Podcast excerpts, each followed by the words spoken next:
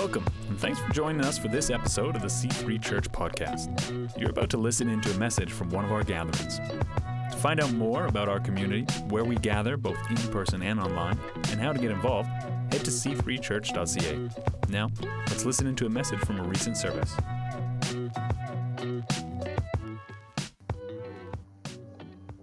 Well, my name, for those of you who might not know me, my name is Noel.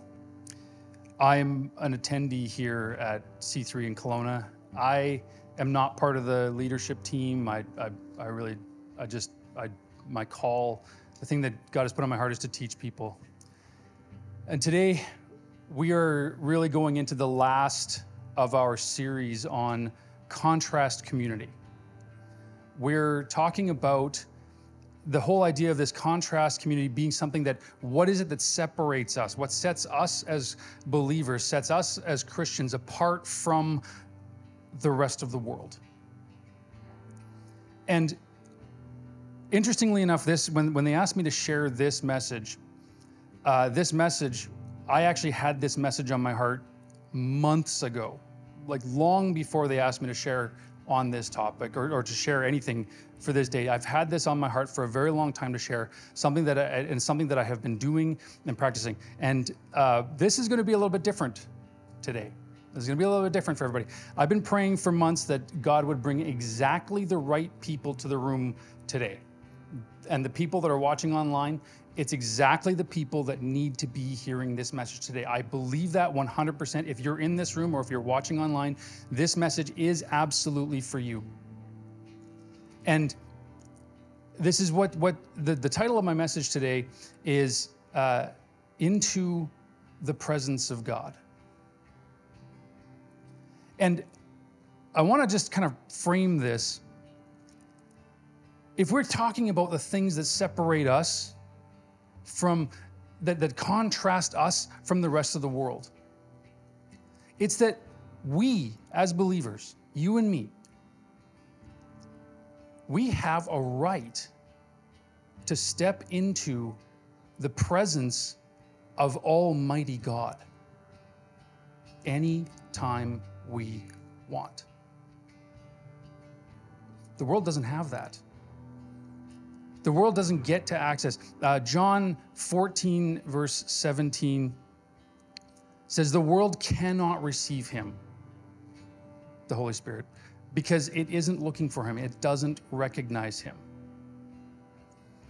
This is a this is a, a, a, a really interesting thing. The world does not have this access but we are given access into the almighty presence of God. Now, yes, when we get born again, we receive the Holy Spirit, we see, receive the, a measure of the Holy Spirit, then we, we go and we get baptized in the Holy Spirit and we get the fullness of that experience. We have Jesus we have him with us. And the Bible says that he is a friend that sticks closer than a brother, right?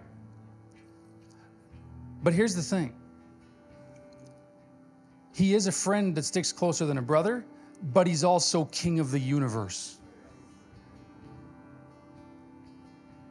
He is our friend, and we can talk to him, and I talk to him every single day. I, and in fact, I've gotten to the point now where when I'm, when I'm when I'm doing whatever it is I'm doing, I'll be driving somewhere and something will pop into my head and I'll be like, yeah, but Lord, what about this other thing? And I'll talk to him like that. And I've been trying to train myself because I've been spending time in his word and all this thing. I've been trying to train myself to, to hear those hear, his response. When, and, and whenever I sense something that comes into my heart that I think might be him, I measure it against what I know in the Bible and I go, is that right?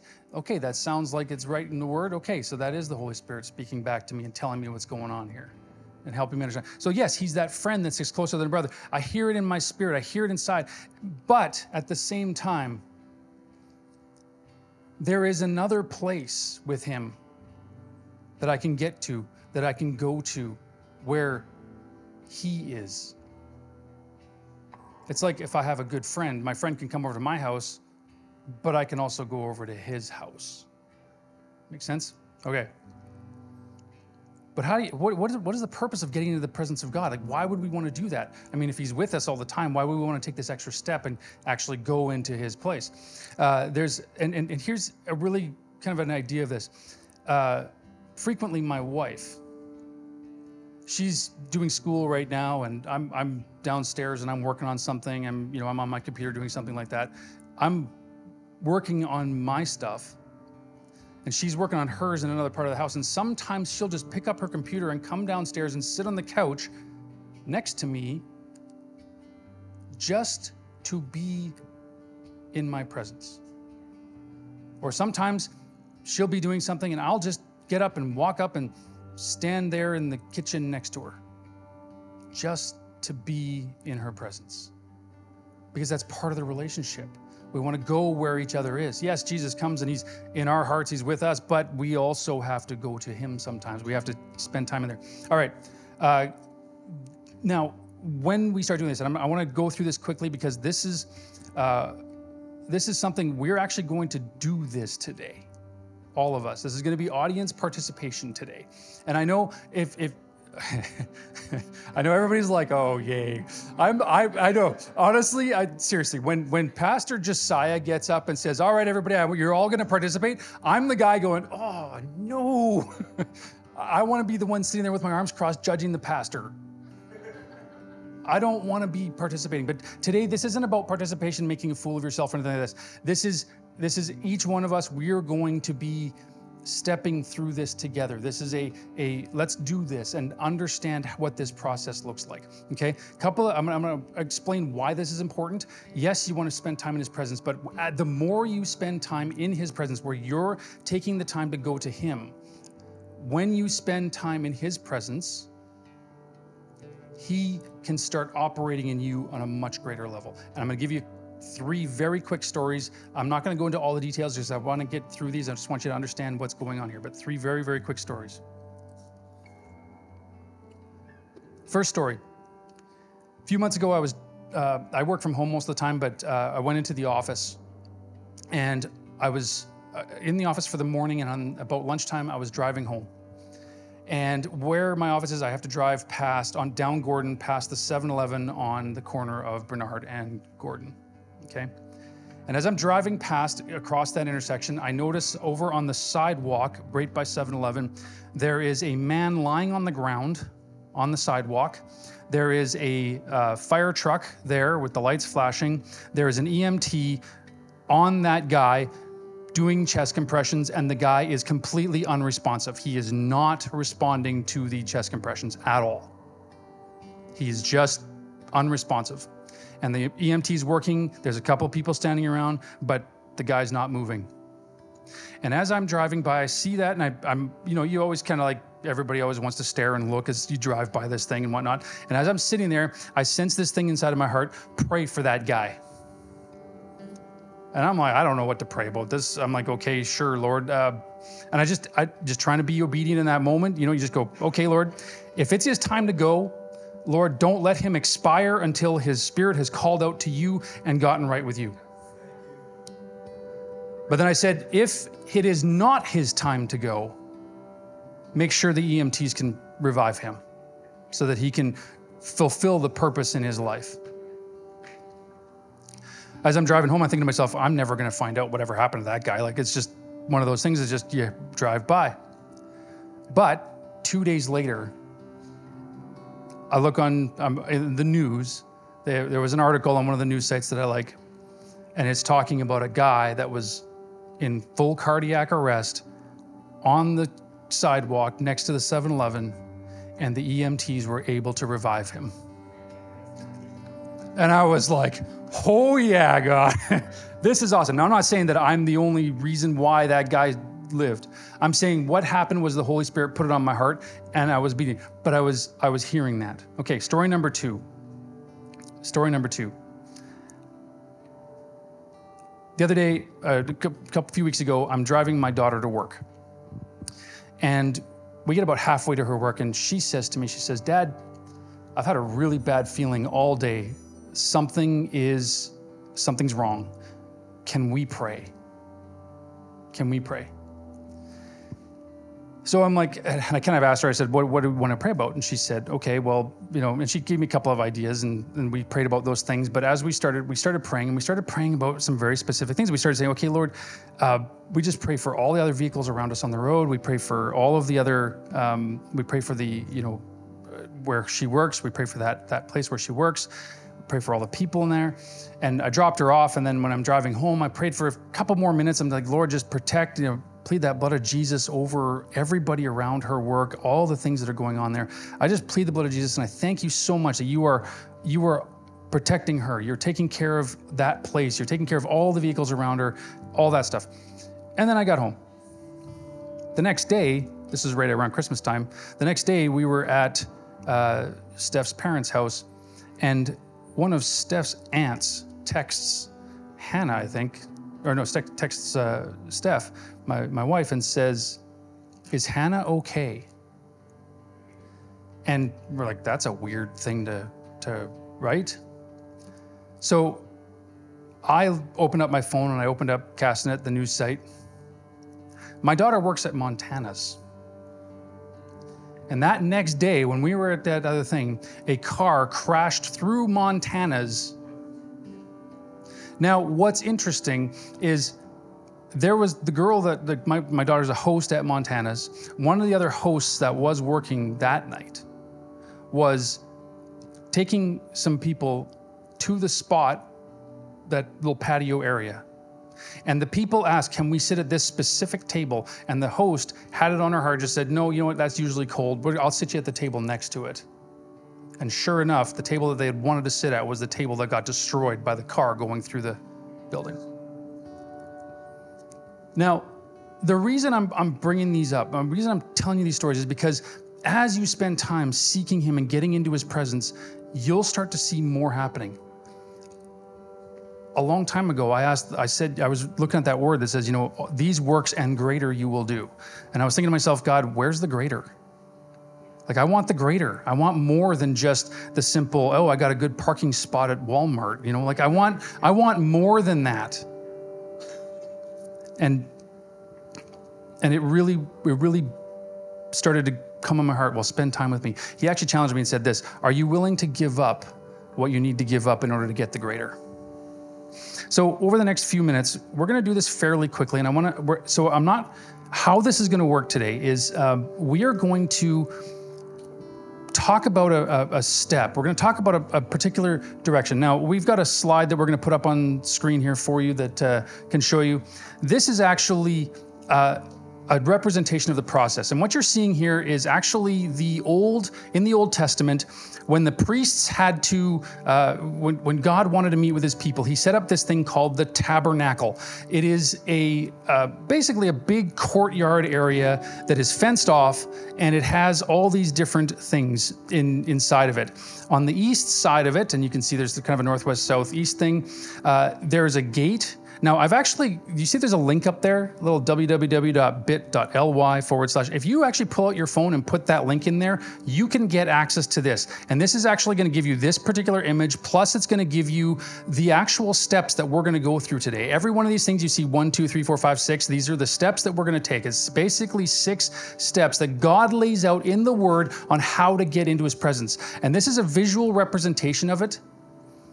And now I know I'm th- I know a couple of you are probably going to have this thing in your head that's like, oh, this is Old Testament. I thought the Old Testament was done away with. The Old Testament was fulfilled by Jesus. But here's the thing remember, I said that God is also king? God is also king. Uh, if you've ever run a business or been an employee in a, in a business, then in order for that business to be successful, there has to be processes and systems put in place that get something done. In order for that place to be successful, there has to be systems and processes in place. Okay. So now, if you have that on your phone, if you have that coming up, it might ask you for your Google account or something like that. That's great. Just let it say your thing, and you should have access to the whole thing. Now, as we do this, we're going to walk through this fairly quickly. How this is going to work is I'm going to just basically describe, you know, step one, here's what it is, very brief. And then as a group, we're going to practice it. We're going to do it together for a minute or so. Then we'll move on to step two. And we're going to basically, each of us, all of us together, uh, step into his presence today. Now, a couple of things that I need to uh, set a couple of expectations as we do this. First expectation some of you are not going to go all the way through this process today, and that is perfectly okay. All right? If you're not, if you can't make it all the way through, don't worry about that. Uh, some of you are going to feel nothing. This isn't about your feeling. Okay? You might not feel goosebumps. You might not feel anything. What's going to happen is as we get through this, you'll notice a sense of peace in your heart starting to, there'll be a little bit more peace. There'll be something inside you, but it won't be a feeling, okay? Uh, sometimes I don't feel anything. Sometimes I feel goosebumps. Sometimes I feel like a, a whole, like, I, like oil is pouring over my head, but it just depends on the situation, depends on the time. It's not about those feelings.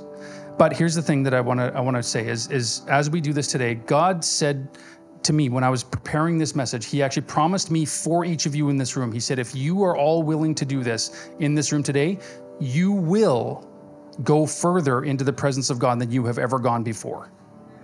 Would anybody like that today? Would anybody like to go into the presence of God? I know I would. And you online, if you're following today, follow along. It's going to move fairly quickly, but it doesn't have to go, it doesn't have to take a long time. That's the thing about this. It doesn't have to be something that takes a really long time. It's something that goes quickly. Many times I can do this process myself in like five, ten minutes. And then I'm, I know where I'm in, and then the prayer that comes out is just so much more incredible. Okay, so we're gonna do this. Okay, part one. I'm gonna bring. Can we bring that back up again there?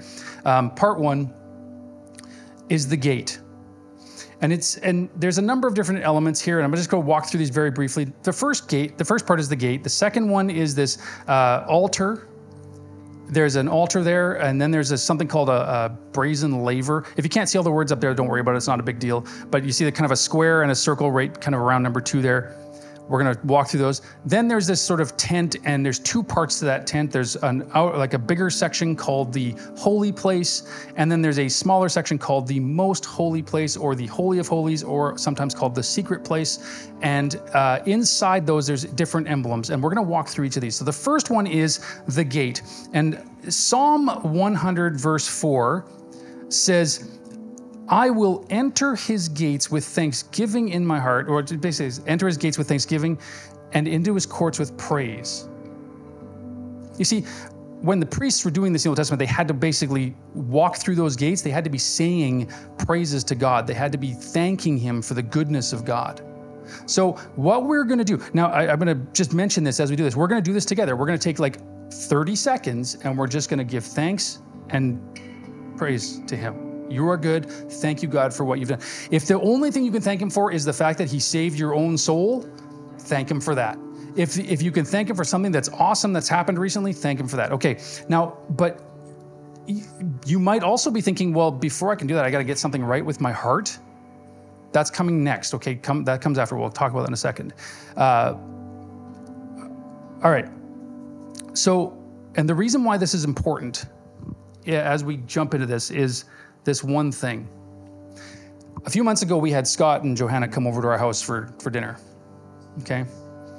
And we had a great time with their kids. Now imagine if Scott and Johanna, they drove up to our house, they got out of their car, they walk up to the door, they ring the doorbell, we answer the door and they're like oh thank you so much for for in, you know this time together thank you so much that you we, we you know uh, thank you for so much for the invite we're so happy to be here we're so glad that we could spend some time with you and then they turn around and walk back to their car and drive away this is like step one but we have to move past this step. So I want to, we're going to take this time, but then we're going to go into step two. Okay. So let's just take 30 seconds and just thank him for whatever comes to mind. Give him praise. Thank you. Just so, yeah, thank you, Lord. Thank you, God. Thank you, God, for everything you've done. You are good. Lord, you are good. Thank you. Praise you, God. Hallelujah. Hallelujah. Praise your holy name. Praise your holy name. Hallelujah. Hallelujah. Thank you, Lord. Thank you, Lord. Thank you, Lord. Thank you, Lord. Praise you, Jesus. Thank you, Lord. Hallelujah. Hallelujah. All right. Good. Good. Hallelujah. All right. Now, the first thing that we want to talk about is when we get in there, we're going to bring that uh, image back up again because we want to talk about this. Part two, number step number two here is there's a altar. There's this spot where they would actually bring the sacrifice. The, they had to bring like an actual animal, and people would bring their their animal to the uh, priest. The priest would actually like slit the thing's throat. They would butcher this animal, put it on. They would cut it up into different pieces, and they would. Uh, they, there was actually near this there was a, a pole that had fire, and this fire was actually had been lit by God the very first time they set this this this area up. And they had to keep that fire burning for all time. They basically had to keep that fire all the time going. They never were never allowed to let it go out. And so they had to take that fire and put it on the altar and let it burn up the sacrifice. And uh, then once they were done that, they would then turn around because this is bloody, messy business. They would actually go and wash their hands in this circular thing called the, the laver or the wash basin, essentially. And what this represents for us is Jesus was the ultimate sacrifice. He's called the Lamb of God because the lamb, he was the lamb that was sacrificed on the altar. And the wash basin represents that when he did what he did, it allowed us to be washed clean. We're clean. So now what we're going to do, how this is going to work. Now Hebrews 11, uh, Hebrews 11, Hebrews 10, sorry, 11 and 12 says this Under the old covenant, the priest offers the same sacrifices again and again, which can never take away our sins. But our high priest offered himself to God as a single sacrifice for sins, good for all time. That's Jesus. He's the perfect lamb. He offered himself on that altar for all of us. Now, that that wash basin in Ephesians 5, uh, verse 25, I want to show you this. This is really interesting because this, this particular thing says Christ loved the church. He gave up his life for her to make her holy and clean and washed by the cleansing of God's word. Now, the Bible says that uh, John chapter 1 says that in the beginning was the Word, and the Word was made flesh and dwelt among us. Jesus is the Word. He is the perfect sacrifice. When He died, He cleansed us of all of our sins. Now, here's the thing as we go through this step, as we walk through these step one, step two, in this particular step, what we're going to do is we're going to take a moment. If there is something on your heart you need to get right, this is your opportunity right now. This is the point. But what we're going to do is we're not going to get stuck there we're going to thank you, God, that you forgive me for whatever it is you need to get rid of. If you don't have anything on your heart that you need to get rid of, thank you that you cleansed me, that you were the perfect sacrifice for me. And then you're going to turn around and say, Thank you, God, that I am washed clean. I recognize that I am washed clean. Okay, so let's just take 30 seconds and do that exactly that. So thank you, Father, that, Lord, I am you you were the perfect sacrifice for me. I am washed clean. I don't have to deal with the sin. I don't have to deal with the consequences of that. Thank you that I am perfectly free from this. Thank you, Lord. Thank you, Lord.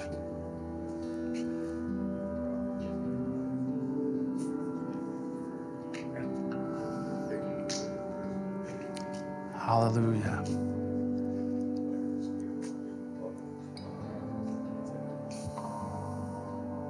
Now, now we are at this point, I want you to remember that you are washed clean at this point. You are washed clean. There is no, the Bible says that God, that Jesus is coming back for a spotless church. This is what makes us spotless. How do you make sure that you have to, you know, keep your clothes clean? You wash it, right? And there's an option here. There's a spot where we go through and we wash this. Now, uh, if we can bring that thing back up again, uh, the thing. Now we're going into step three here. This is the holy place, this this area, this bigger area in this tent. Now, when you first stepped through the holy place, uh, you they had to take some of that fire with them into this place because the first thing they had to do was something called the golden menorah. It was a golden, it was a bunch of candlesticks, and what's really interesting about this menorah is that it was about, uh, from what I've heard, what I've read, is about five feet wide, and it was a number of candles on this menorah. You've all seen the, the Jewish menorah symbol and various things. And the priest had to take that fire that they brought from the altar and they had to light each of those candles. Now, what's really interesting, that thing being five feet wide, if you were standing in front of it and you were lighting all the candles, once they were all lit, there was no shadow that you could see. There's no shadow. It lit up the entire room. The scripture says in Psalm 119, verse 105, it says, Your word is a lamp to guide my feet and a light for my path.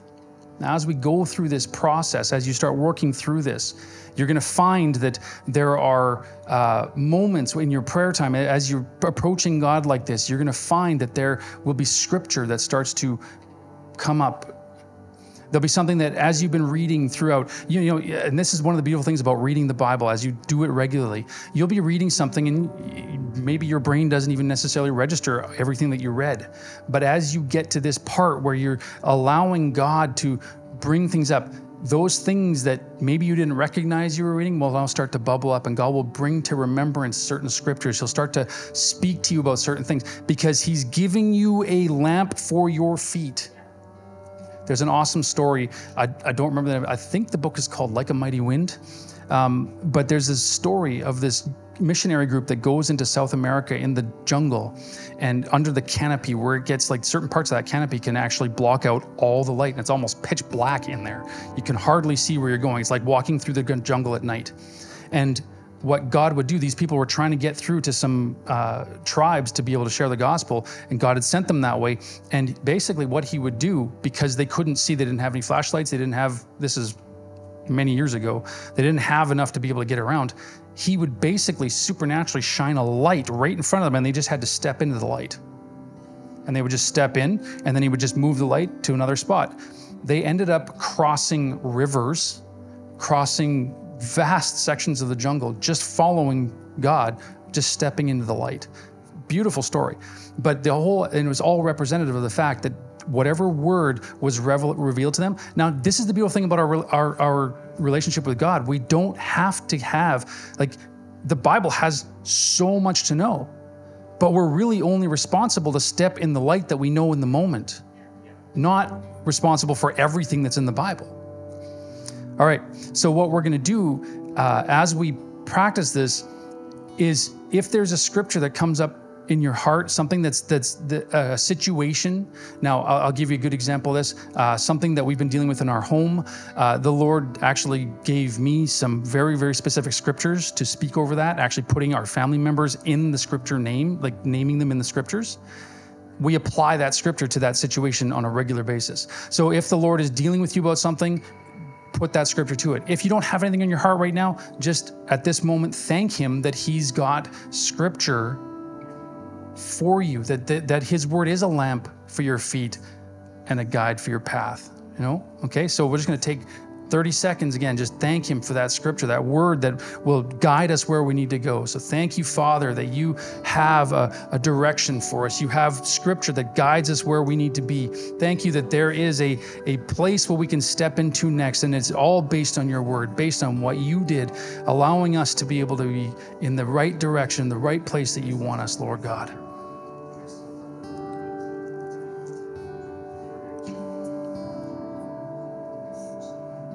Hallelujah. All right. If we can bring up that thing again, the next element here is uh, number four is something called the table of showbread. And this is a really interesting little thing because the table of showbread was a table that was fairly long, probably about as long as this little carpet I'm standing on here. And it actually had 12 loaves of bread. Each, each loaf of bread was representative of each tribe of Israel that were that was part of it. And what's really interesting about those 12 loaves of bread was that uh, at the time, the, peop- the 12 tribes of Israel were all of God's people. Now, there's a really interesting thing. This was the table of showbread, not the shelf of showbread. It was a table. In the Hebrew culture, one of the interesting things about a table was that it was a representative representation of uh, intimacy. You didn't actually have someone over to eat dinner unless you were close to that person. It was an intimate thing with that person.